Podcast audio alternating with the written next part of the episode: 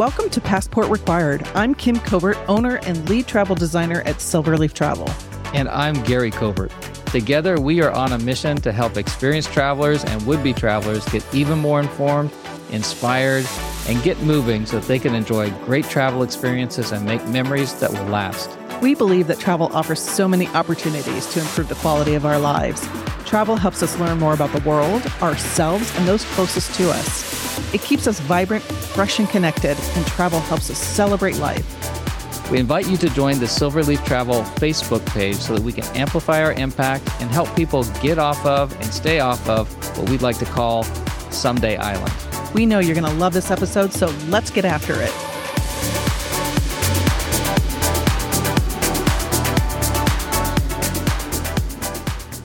Thank you, everyone, for joining us on another episode. Really excited about this episode. As you will hear, we're talking Italy, which is one of my favorite subjects I get asked a lot about. Gary, unfortunately, hasn't been with me quite yet, but we are going to make plans, I'm sure, here very soon. But there's many ways to travel throughout Italy or around Italy via cruise. You can do it by land, either independently or with an escorted group coach tour. So if you are intrepid and you have a backpack and you just want to go, that's one way you can do it on your own. Or if you need some help and putting all these logistics together and making an iconic trip through Italy, just let me know. But it's one of my favorite countries, and I definitely will be back many times over, as you will hear in this episode. So thank you for joining us.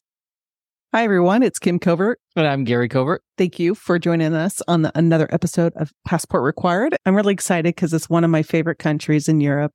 We're talking Italy. Italiano. I have very little to say about it because you have gone many times and I've gone, I'm putting up goose egg. This many zero times. People could see. This many zero times I've gone. Sorry. But you've got many times, and I would like to go. I'd love to go. You keep talking it up. And actually, to be fair, you have offered many times, but just because of schedules and things like that, I'm just so busy. We just have not been able to take advantage of that. But I know that is a super popular location for your clients, and I can hear you in your office. You're always talking to them about Italy. So number one. Yeah. So it'd be really, I'm interested to have this conversation with you because now we could maybe start making some plans. Let's do it. Plan some ideas in my head of what we should do, how we attack this. A lot of ideas, It's one country I'd love to go back several times. There's still so much to see. It's such a big country. People will call me and say, I have 5 days. Let's go to Italy. Well, you kind of need a little bit more time than that. It's think of the United States. Would you go for 5 days? Probably not. And if you do go for a short amount of time, you want to focus on one particular area. Yeah, you pick a geography. I mean, if you really just have five days, maybe you've done something else in Europe and you've got 5 days that you can allocate to Italy. I'm sure you can have a good time there, right? But absolutely. You just got to be just choose tactical. Yeah. If you want to see all of Italy, you'll need at least a couple weeks, because you think of the time that you lose traveling between city to city. The train system there is amazing, but you do have to check out of your hotel, go to the train station, get on your train, go to so you do lose a whole day instead of being able to do touristy things. So I always recommend staying in each city a minimum of 3 full days. So if you only have a week, that's 2 cities, basically, and then your travel day in between. Okay. And so these are some of the major cities? Is that what you're saying? Major cities, yeah. Okay. You have a short amount of time, and then we can talk geographically about the various parts of Italy and what might be more interesting to one person versus another person. But it's one of the most popular destinations right now. So if this is someplace you're thinking of, plan it up at least a year out if you can. The farther out you plan, the more options you'll have. Pricing will be better. It's kind of expensive right now. Flight prices obviously are really expensive right now, but we're hoping that'll come down in the next year or so. But one can hope. We can hope. Hope is a dangerous thing. It's supply and demand. Like, there's so many people who want to travel through Europe right now, and especially Italy. It's so expensive compared to the pre-grand pause that we had. There's so much to see. There's the culture and the artwork and the food and the countryside and the wine regions, and there's just so much. It's such a. I mean, there's the people are amazing. The food is amazing. the the easeability of every city is just amazing. That's why I just gush over Italy. Yeah, and I love the fact that they have cities and regions named after my favorite foods. Yes. I was looking at a map. I was looking at a map earlier, and I love Stromboli's, and I was like, "There's a whole island called Stromboli. I want to go there." You're not going to have a bad meal or bad gelato wherever you go, right. Or wine. It's a great country, and I would say like the best time to go would be the shoulder season, which is the spring or fall. So April, May, September, October. I've gone in both time frames, and it's really lovely. I would definitely avoid the summer. It's hot. It's crowded. August, all the Europeans take their vacation, so it's going to be extra crowded and extra hot. So try to do like September, October, or May, April, May. Okay. So those are good times and good pricing. Yeah. Yeah. But the train system there is really easy. You can drive if you still. I've driven. We have a family bias against driving in different countries. You can certainly do it. I would say more so in the countryside. You might even need to be driving in the countryside. Fair. It's much easier in the countryside, obviously, than the cities. The main cities, they're busy. You're not going to know where to park. The signs are all in Italian. Mm-hmm. It's not common sense of where you could park legally. Mm-hmm. Once you get more south, and especially like in Amalfi Coast, those roads are so narrow and so windy. And you have these gigantic mega buses coming through there with their coach tours going through these windy roads that you've got to avoid. And then the parking. It's just, why stress yourself out? Mm-hmm. Get a driver. Do a coach tour, do something else, take the train. Unless you really have to drive, I wouldn't suggest it. Yeah. So I've driven from France to Italy, and that was not the most common experience. Yeah. You went to, what was that? Siena is where you went. Siena was, we did a lot in Italy, but that was the main city that I had the most problem driving around. And because you can't drive in the old town of Siena, you can only drive around the edge. And we couldn't figure out where to park because everything said no parking and big red X's. And so we drove around for like 2 hours trying to figure it out. And finally, we just said, oh, screw it. We'll just park it. And if our cars are open, right. God bless us.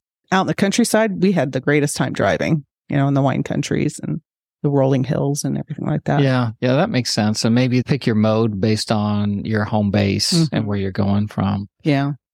But it might not be your primary mode of transportation. A lot of popular cities are Venice, Florence, Rome, maybe Naples, as you're going south, Amalfi Coast. Many, many flights go into Venice, many go into Rome. You might have a little harder time for, say, Naples. You probably have a lot of one-stops from the U.S. So I usually recommend people starting, like Rome. It's easy. And then you can do an itinerary from there. But starting from the north of Italy, obviously you have Venice. Everybody knows Venice and what to do in Venice. So you can fly into Venice. Cruises are also very popular in Venice. Just know that the big mega ships can't get into the canals of Venice right now. So they've banned them since there was a big accident there a few years ago. So with like the big Royal Caribbeans and Norwegians, even the somewhat midships and smaller ships like Oceania, they have to port out in different ports now. And one of the popular ones, and I apologize, Italy, for massacring all these cities because I don't speak Italian. It's, I think, Triste. That's becoming a very popular port for the cruise lines, but that is an hour and a half away. So plan accordingly. Okay, there's some logistics that need to be. Yeah, you're not in Venice, you're in Venice adjacent. Exactly. So, Or if you sail out of Rome, or even if you're taking a cruise and has a stop in Rome, just know, looking at a map, Rome is inland about an hour and a half, depending on traffic. So you got to kind of build that into your travel time if you're doing things like that. Hearing that, I mean, for somebody who hasn't been to Italy before, like me, would you recommend doing it as a cruise or would you recommend doing it as land? It depends on how much you want to see. Like if you want to just a taste of different cities, a cruise is good because obviously you're only in there a day. It's a floating hotel, basically. So you're in a day. Some cruises stay overnight in some of the ports.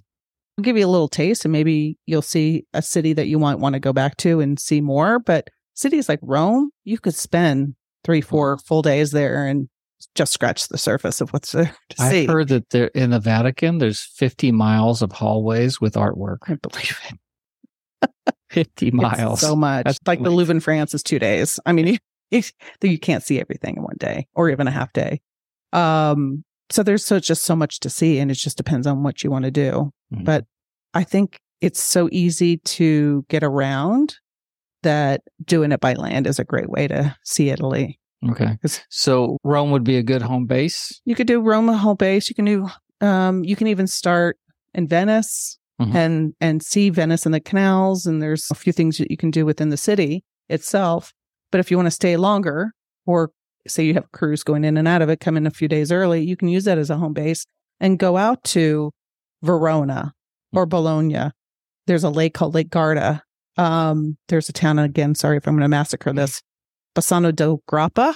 You know, there's all these really charming towns that are a very easy direct train ride from Venice. Super easy, like hour and a half. So you can just do it as a day trip. Go out to Verona, see Romeo and Juliet, and all, and what Verona has to offer, and then come back. And the next day, maybe go to Bologna or go to Bassano del Grappa, which is the base of these mountains. It's really pretty. So that you could stay there longer and not have to move around. But then if you want to go to another major city, there's Florence, which is only a 2-hour train ride, direct train ride from Venice. Super easy. You can go from Venice down to Florence and then use Florence as a home base. Again, there's so much in Florence that you can see, the Statue of David, things like that. But then you're so close to the Tuscan region. There's San Gimignano, and there's of course, there's Siena, there's Pisa, there's, I can't even think of Arezzo. There's so many little towns around there. So you could stay in Florence for a long time and use that as a home base. You could do a day trip to Cinque Terre, basically. Cinque Terre is a little harder to get to than people think. It's, you know, this coastal village, but it's a little challenging. 'Cause from Florence, it is... like a 3.5-hour train ride with a stop most days. Only on Sundays do they have a direct train, which is about a 2.5-hour train ride. But it's harder to go from, say, Venice to Cinque Terre. You would have to go Venice, Florence, stay, do what not, then go to Cinque Terre, then come back to Florence, and then move on to the next city. Okay. So that's why Cinque Terre is good for cruises. That's why it's really popular. To stay in Cinque Terre, it's challenging, not the best accommodations, not a lot of accommodations. It's better to kind of stay outside the little villages and then just go in for the day. But there's lots. I mean, I've stayed outside of Florence. We stayed at a kind of like an Airbnb type place just outside of San Gimignano, and it had multiple units, kind of like apartments, and they had a kitchen, and you can cook dinners, and they had a pool, and it was really beautiful. It's ones that you kind of see in the movies that are up on a hill, and there's vineyards all around, and they have a pool, and it's beautiful old stone buildings and everything like that. So you can stay there, but you might need a car out in the Tuscan region or private driver.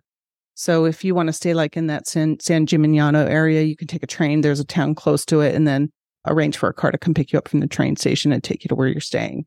And a lot of these places know how this all works, and they'll have a driver, can arrange something, and then you can do day trips from there and see, go wine tasting, things like that. So it's nice. That's one of my particular favorite areas just because I love wine. Yeah. It's so pretty. And then from Florence, you can go down to Rome, easy, 1.5-hour direct train ride again.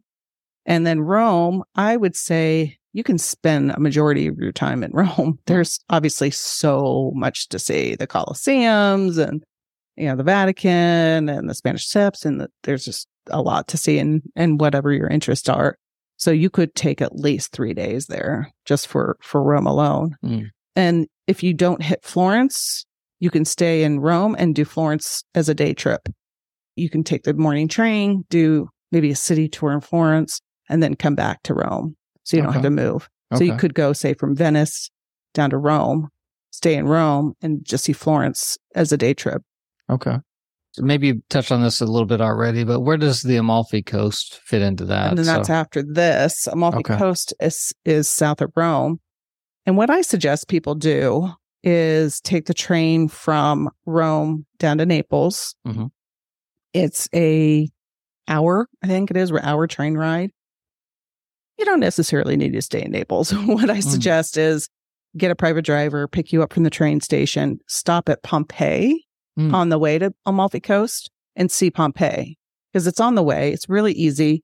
And it is the most fascinating thing to see. I didn't think that I would enjoy Pompeii as much as I did. And I would love to go back. You're not a huge history buff. No. And so, that was a really interesting, and we had a great tour guide. I mean, that's really makes it too. Don't go by yourself and just wander. You really need a tour guide to show you what you're looking at and show you really unique spots of Pompeii.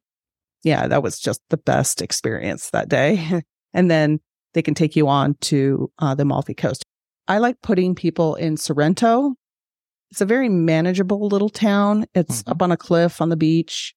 It's a great walking town, great restaurants, great shopping. It's, of course, it's beautiful there.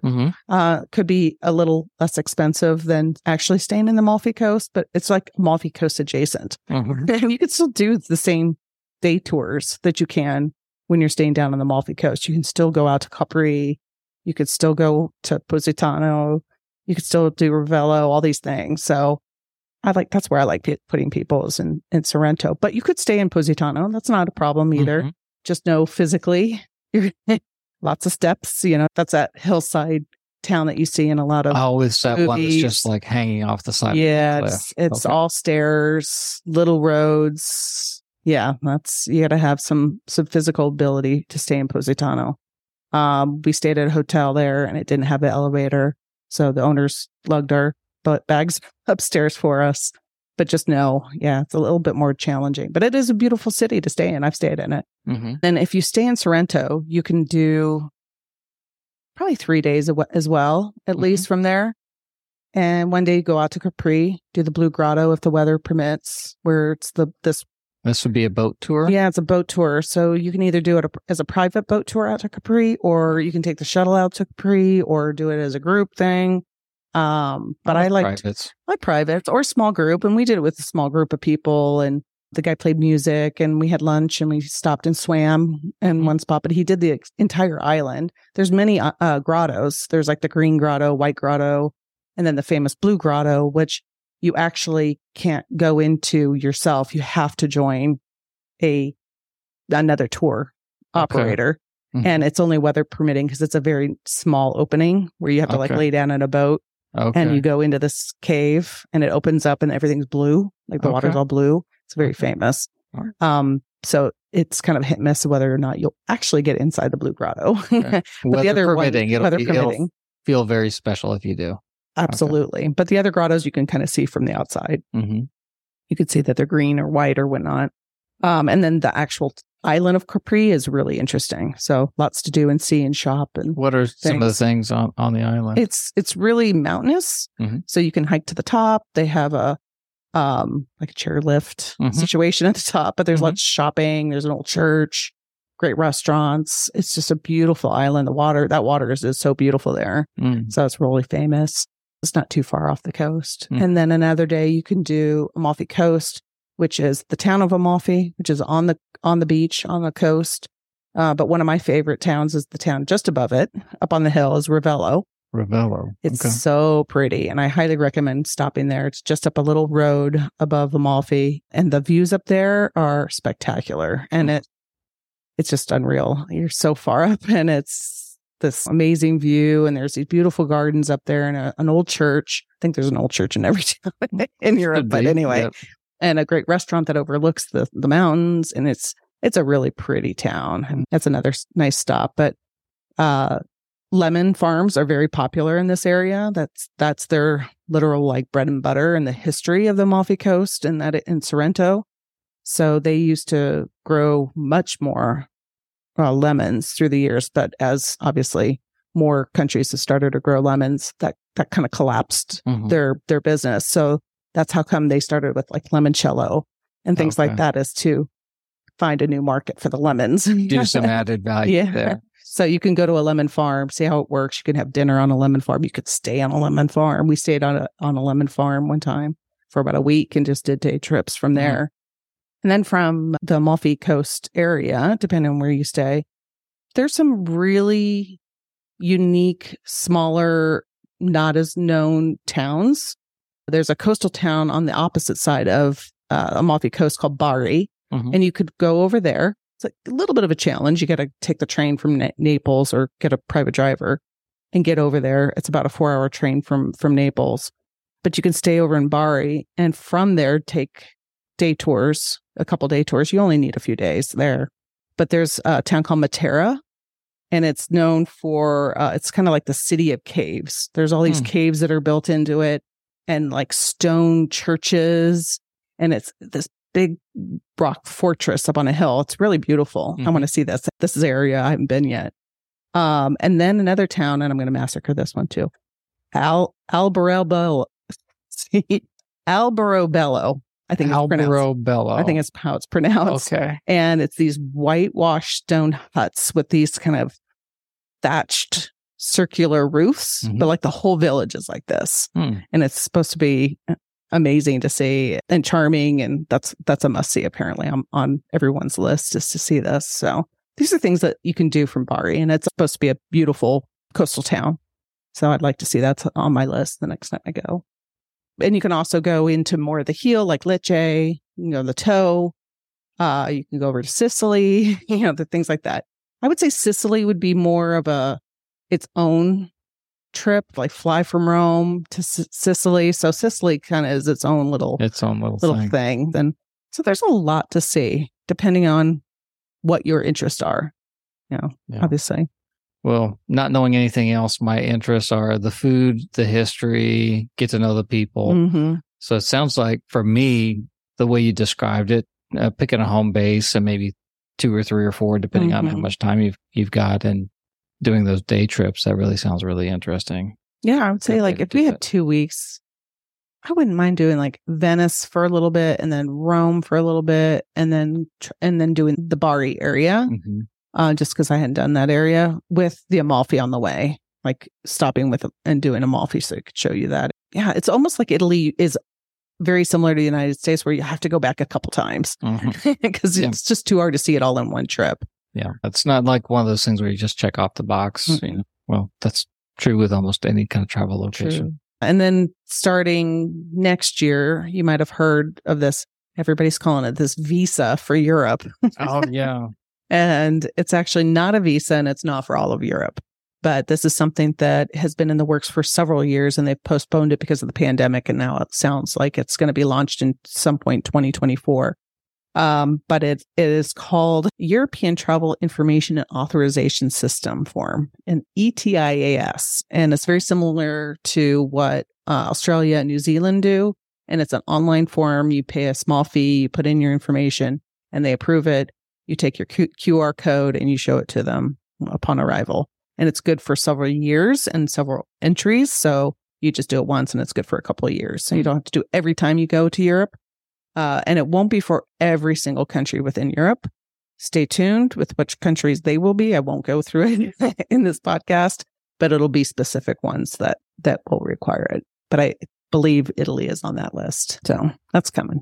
All right. So to wrap it up, what would be like your top tips for somebody new going to Italy like me? Save your time and money and really try to do as much as you can in the time that you have. Try to really immerse yourself in Italy and enjoy. Bring your stretchy pants. For all the good food. It's all the good food and the gelato and the wine. And yeah, but you do walk around, I guess. You just got to go more than once. And it sounds very accessible. Very. Yeah. The train is great. Just remember you're having to bring your own bags on and off the train. So, and storage is limited. So small bags. I made that mistake the first year. I brought a gigantic bag and nowhere to put it on the train. Gigantic American. We've done that before too, where got our big American international size. Get in the train, you're like suitcases, and they're like, they just roll their eyes. Maybe have an empty suitcase for all the stuff you're going to buy and the wine you're going to buy. Well, I'm excited. I want to go. I've been wanting to go for a long time, but that helps for me kind of think about how to approach it, you know, so that it's accessible in different ways. All right. Before we sign off here, so of the many trips that you've gone without me, Well, what was the best? This might be hard to pick. What was the best dollar that you spent? My best dollar I spent, kind of the same thing as some of our other trips, is a mug that I bought. Mm-hmm. I love buying coffee mugs wherever I go.